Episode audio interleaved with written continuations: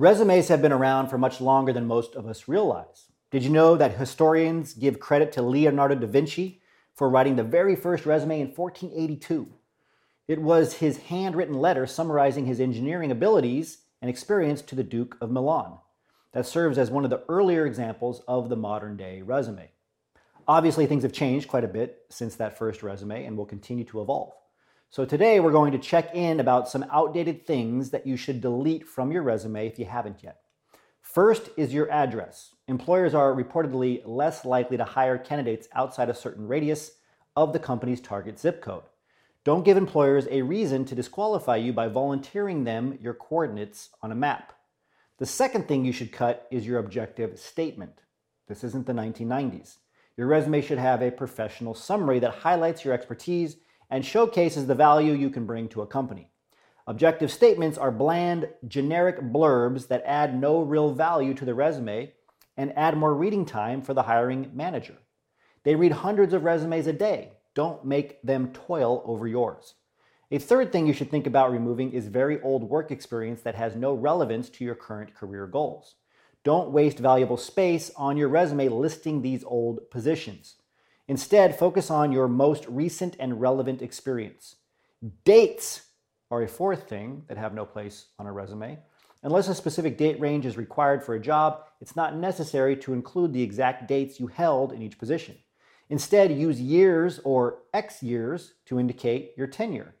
This also cuts down on highlighting any employment gaps. The fifth thing that'll add dead weight to your resume is jargon, as well as things like acronyms and initials. Unless it's a transferable or niche skill you found on the job posting, avoid using it in your resume outside of quantified results. Instead, use plain language that anyone can understand. Sixth, cut irrelevant facts, hobbies, or even accolades. You're not in high school anymore, okay? You're not getting a job at an ice cream stand. Your resume should be tailored to the specific job or industry you're applying to, uncluttered by irrelevant information that has nothing to do with their requirements.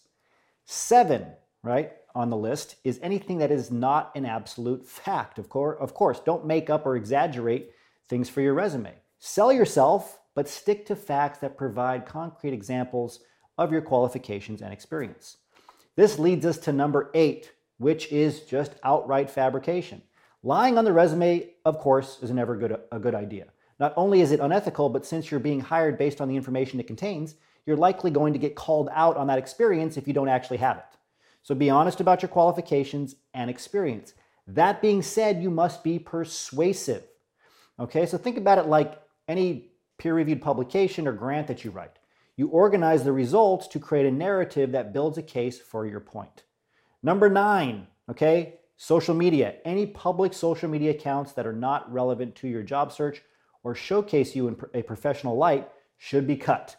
Okay, you don't want to be showing something else to the public on social media than what you're trying to show to an employer professionally, especially if that employer can find it publicly. This takes us to the end of today's transition report. As always, remember your value as a PhD, for thinking and acting like a successful industry professional.